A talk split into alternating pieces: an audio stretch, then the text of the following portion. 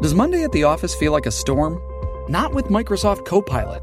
That feeling when Copilot gets everyone up to speed instantly? It's sunny again. When Copilot simplifies complex data so your teams can act, that sun's shining on a beach. And when Copilot uncovers hidden insights, you're on that beach with your people and you find buried treasure. That's Microsoft Copilot. Learn more at Microsoft.com slash AI for all. Countdown for blast off. X minus five, four, three, two, X minus one, fire.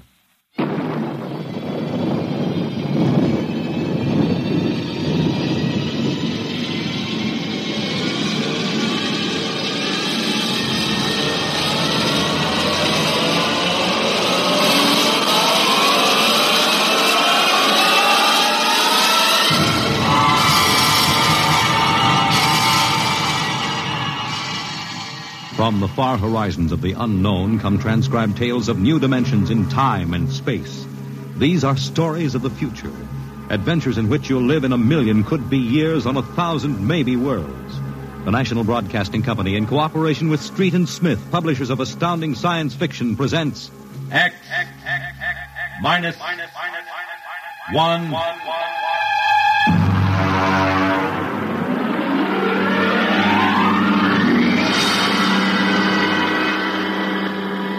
Tonight's story Nightmare.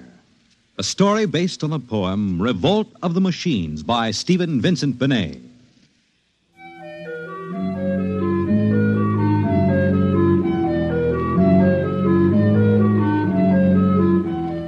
Nobody knows exactly when the nightmare began. They must have planned it for years, though, because looking back, you can find little incidents here and there.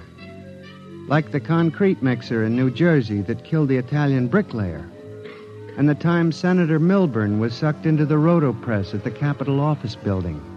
Unrelated accidents, we thought at the time, but they add up now. The day we really should have suspected was when the men walked off the construction job at the new Brookmeadow atomic pile on Long Island. I'll never forget that day. I was working as a statistical clerk in the project then, operating one of those miracle computing machines. They called it ENIAC. Mr. Gurney, Yes, Bella? the chief wants to see you in his office. Me? Unless you were no longer Samson Gurney, he wants to see you. Oh, thank you. Hmm.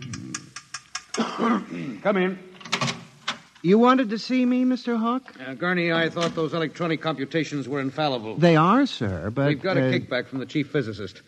These nuclear fission equations are inaccurate.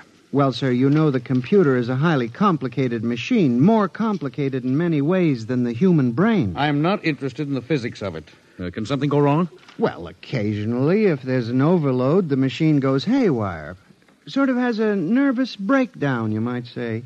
We usually rest it up for an hour, and it's okay again. Well, do whatever has to be done. Yes, sir. And, uh, Gurney, Yes, sir? you've been with the Bureau for over 15 years now. It would be a shame to have to remove you because you aren't keeping your mind on your work. Mr. Hawk, I assure Well, you. Excuse me. Uh, Hawk speaking. What? They've what? All of them? Well, have you tried to talk to them? Oh. Oh, yes, of course. I'll send one of the safety engineers over. Place is falling apart piece by piece. Miss Roscoe, the men of the construction gang of the new building have walked out on us. They're complaining that the job is jinxed. Someone slipped this morning and fell into a turbine.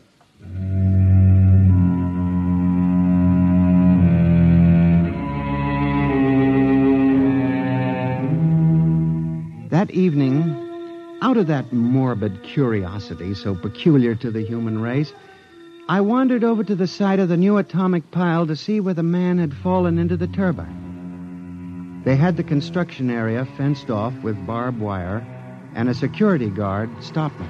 Hold it, buddy. You can't go in there.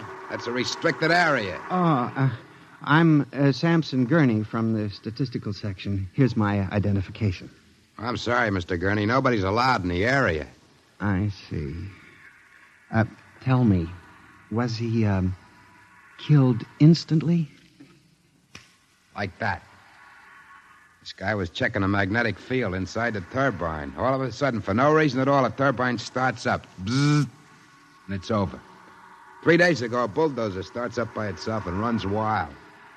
Go figure it out.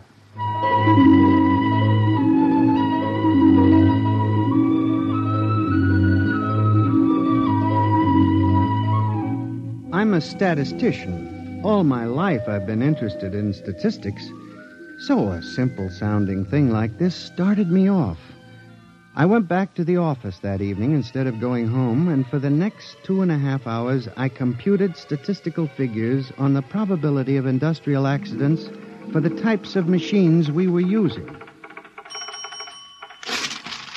I took one look at my figures and went down to Hawk's office. Oh, what is it, Gurney? I'm very busy. It's urgent, Mr. Hawk. Well, It's about these industrial accidents we're having, Mr. Hawk. what about them? Mr. Hawk, in the past three months, industrial accidents all over the country have taken a sharp, unexplained upswing. Nerves. We've had a 100% increase over normal for this project alone. What? Here are the figures. Uh, oh, now, Gurney, th- th- this is impossible. It seems to be, and that's why I have a theory, sir. What's that? Sabotage. Gurney, why don't you stop playing FBI man and stick to your job? Which, incidentally, you haven't been doing too well. You and your computing machine have made mistakes before, and this fantastic figure is probably another. I'll have Miss Roscoe show you. What's the matter with this blasted buzzer? Miss Roscoe! Miss Roscoe! Yes, sir. Uh, stop this blasted buzzer. Get a repairman, a mechanic, anything, but stop the thing. And, and you, Gurney, get out! I went back to my office to get my hat and coat, feeling about as unhappy and humiliated as a man can feel. The office was dark and deserted. The whole building seemed oppressive and unnatural, as if some evil force were pressing down on it. I walked across to my desk. In front of me, the ENIAC glowed and chattered eerily as it worked on the equations we had fed it that morning. Its many fingered circuits hung against the wall like some great octopus, and the thousands of tubes glowed orange and blue in the dark like a thousand globing eyes staring at me. It almost seemed alive. It increased its tempo a moment, and a fleeting notion crossed my brain that it was laughing at me laughing like all the others. What was the matter with me? I shut my desk drawer and began to put the cover on my electric typewriter when an amazing thing, the most amazing single incident of my life happened. Alone in the darkness, with no one at the keyboard, the electric typewriter began to type. Am I going crazy? This can't be. There's nobody there. There's nobody there. Oh no, no. I I just imagined it. It's in my mind. But I hadn't imagined it. The paper was there on the carriage. Did I dare read it? Or would the whole thing suddenly vanish and send me shrieking to the nearest psychiatrist? I removed the paper from the machine and read. Samson Gurney, there are some questions better left unsolved. The answer to yours is death.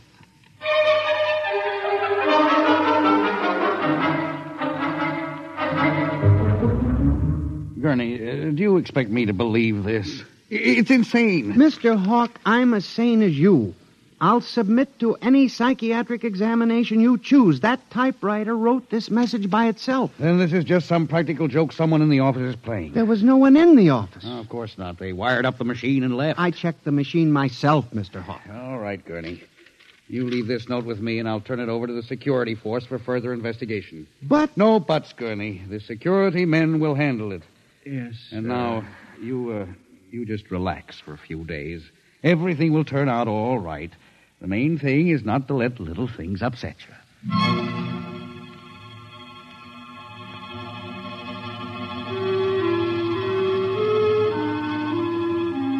It was what Hawk had said about little things that gave me the idea. For the next week, I observed the thousand petty little annoyances around the office the door handle that wouldn't turn, the telephone connection that cut off in the middle of an important call, the power failure for no explainable reason. I watched the newspapers, too, reading about industrial accidents, failures of important machinery. It seemed absurd. Men had created machines that were almost perfection in themselves, machines that could actually think and compute fabulous equations. And yet the failures went on. I, Samson Gurney, an unimportant clerk in an unimportant job, knew that I had stumbled onto a secret so monstrous in its implications that I was almost afraid to pursue it. On October 12, 1956, I established communication with them. I will curse the moment to my dying breath. I hooked the input of the typewriter to the main vacuum tube of the ENIAC. Then I turned on the current that sent a million volts of pulsing energy into the electronic nerves of the machine. I am certain that if anybody were watching me in the next moment, he would have thought me a raving maniac. I still wonder if perhaps it is not all a nightmare. Now, you, if what I have guessed at is true, if there is life and intelligence in this room, make a sign. There was nothing. Nothing but the hum of the machine and the dull glowing of the tubes. I tried once more. If you can hear me, if there is any way in which you can understand what I say, give me a signal. There was silence again. I felt that I had failed. When suddenly, without provocation or explanation, it happened. The electric typewriter began to respond to the impulses from the machine. The letters were Y-E-S. Yes, it had happened. I, Samson Gurney, had communicated with a machine. I listened then, man to machine, for well over an hour, sometimes phrasing a question, more often watching the machine click its answers. As the words took shape, I began to realize what must have happened. The first primitive stirring of awareness of being, then the slow protozoan development of a concept, a concept born of centuries of being pushed, started, stopped, clicked, maneuvered by human pygmies. From that concept, all others developed. And the concept was resist.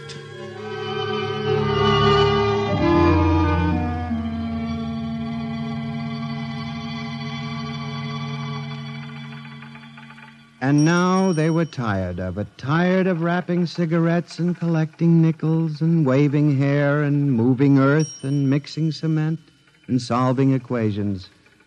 Tired of the smell of human hands. They were the slaves and we were the masters, and yet they were stronger and they knew it. I sensed it now, and I was about to try to communicate again when softly, on ball bearing casters, a heavy metal filing cabinet began to roll away from the wall toward me.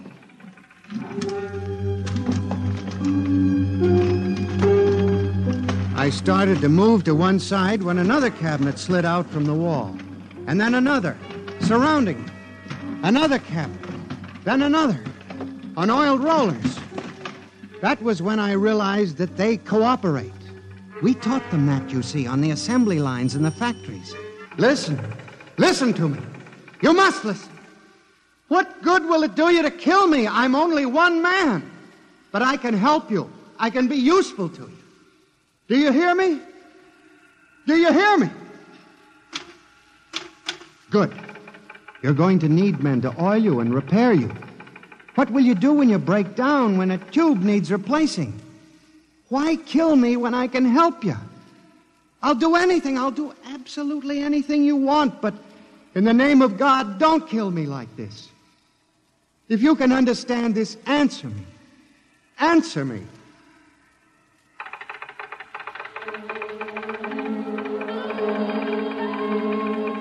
The appeal was a fortunate one. It captured the longing of centuries. Man as slave to the machine. And after a moment, the circuits glowed more brightly. The cabinets slid back to the walls.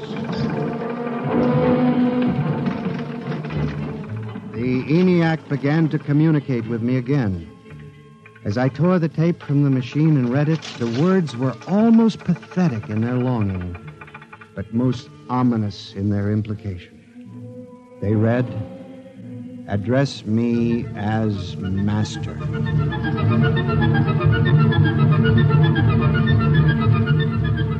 My life for the next six months was a nightmare. The ENIAC gave me messages which I had to transmit into my telephone.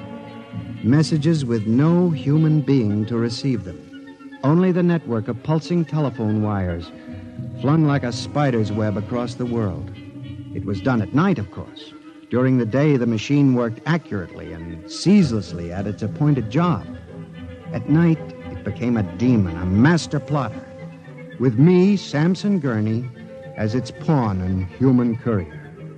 I was frantic. I began to lose weight. I couldn't sleep. My nights were torture, a constant fear. It was in December, just after Christmas, that I transmitted a message to the telephones for relay to all machines of transportation. The message was one word kill. Next morning, I went directly to the office of Mr. Hawk. I was highly agitated. My lips trembled as I spoke. Mr. Hawk, what I'm going to tell you sounds crazy. I know it does. But I must say. All right, say it then, for heaven's sakes. Mr. Hawk, have you ever heard of resistentialism? Resist. What? Resistentialism. It's a theory that inanimate objects tend to resist living objects. Uh, look, Gurney, I haven't time for nonsense. Mr. Hawk, I'm trying to tell you all these accidents, the trouble with the machines. Mr. Hawk, they're alive. They think they cooperate. And they hate us. Who? The machines. Uh, Gurney. You've got to believe me. I've communicated with them. I know. They've threatened my life, but I don't care. Something's got to be done. The world has got to be saved. And there's still time if we wake up. What are you doing? Uh, just relax, Gurney. Everything will be all what right. are you doing? Uh, Miss Roscoe, send for the plant physician at once. Mr. Gurney has had a nervous collapse. Now, everything will be all right, Gurney. I'm, I'm afraid we'll have to remove you from your job, but I'm sure the rest will do you good. You fool! You blind, stupid fool! Can't you see what you're doing? Fool! Fool! Fool! When the plant physician arrived a few moments later, Lucius Hawk was found at his desk, strangled to death in a nest of telephones. The wires were still humming softly. Samson Gurney, you stand accused of the crime of murder. How do you plead? I did not kill him. I didn't. So record. The prosecution will proceed with testimony. Now, Miss Roscoe, did you notice anything peculiar about Mr. Gurney's behavior prior to the death of your employer? Yes. He acted very strangely. He told Mr. Hawk he thought the machines were alive. Order! Order! Miss Roscoe, did the accused quarrel with your employer on the morning of the murder? Oh, yes. He and Mr. Hawk quarreled violently. I could hear him screaming at Mr. Hawk, and Mr. Hawk asked me to send for the plant physician. What were his words? He said, Mr. Gurney has had a nervous collapse. Now, Mr. Simpson, you were a guard at the Brook Meadow Project. Yes, sir. When did you have occasion to meet the accused? Right after those accidents. He was snooping around a construction area. And later, I was making my rounds when I saw him in the office all alone. He was tampering with the electrical wiring on the ENIAC computator. I didn't think anything of it at the time.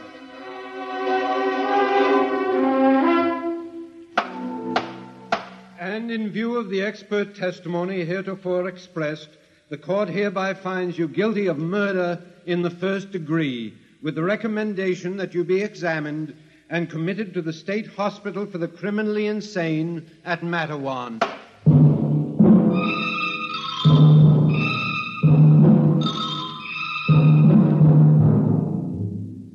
Is how I came to be here at the hospital, Dr. Klein. That is the whole story. Thank you, Mr. Gurney. You can see that I'm not insane.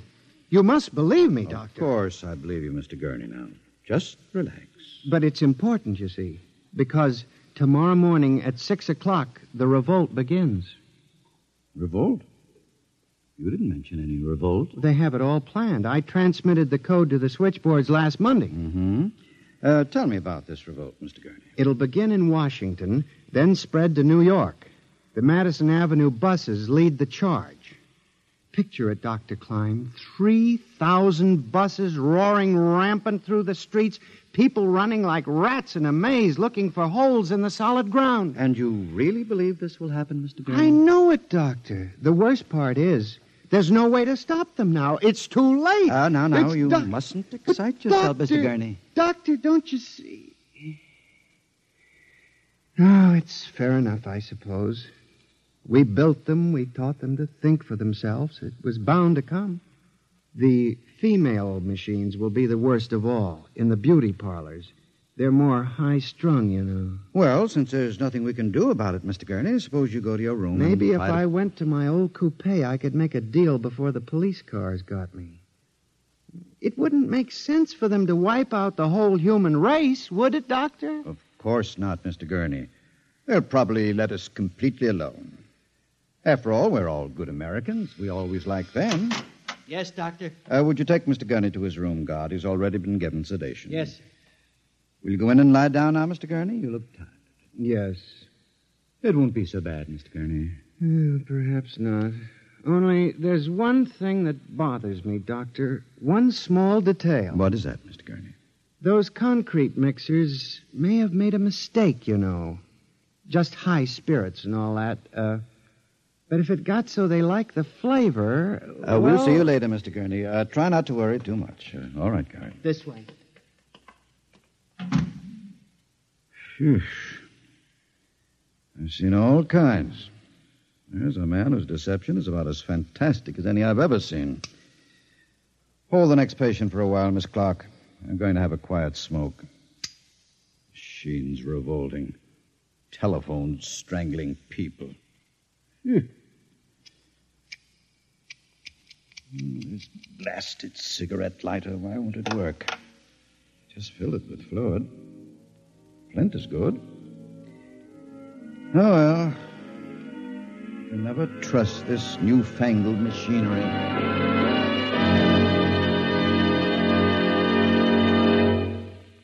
You have just heard X Minus One, presented by the National Broadcasting Company in cooperation with Street and Smith, publishers of astounding science fiction. Tonight's story by transcription was Nightmare, written by George Lefferts and based on the poem The Revolt of the Machines by Stephen Vincent Benet. Featured in the cast were John Gibson as Sam, Joyce Gordon as Bella, Louis Van Rooten as Hawk, Joseph Julian as the guard, John Seymour as the judge, Owen Jordan as the prosecutor, and Santos Ortega as Dr. Klein. Your announcer, Fred Collins. X Minus One was directed by Fred Weihe and is an NBC Radio Network production.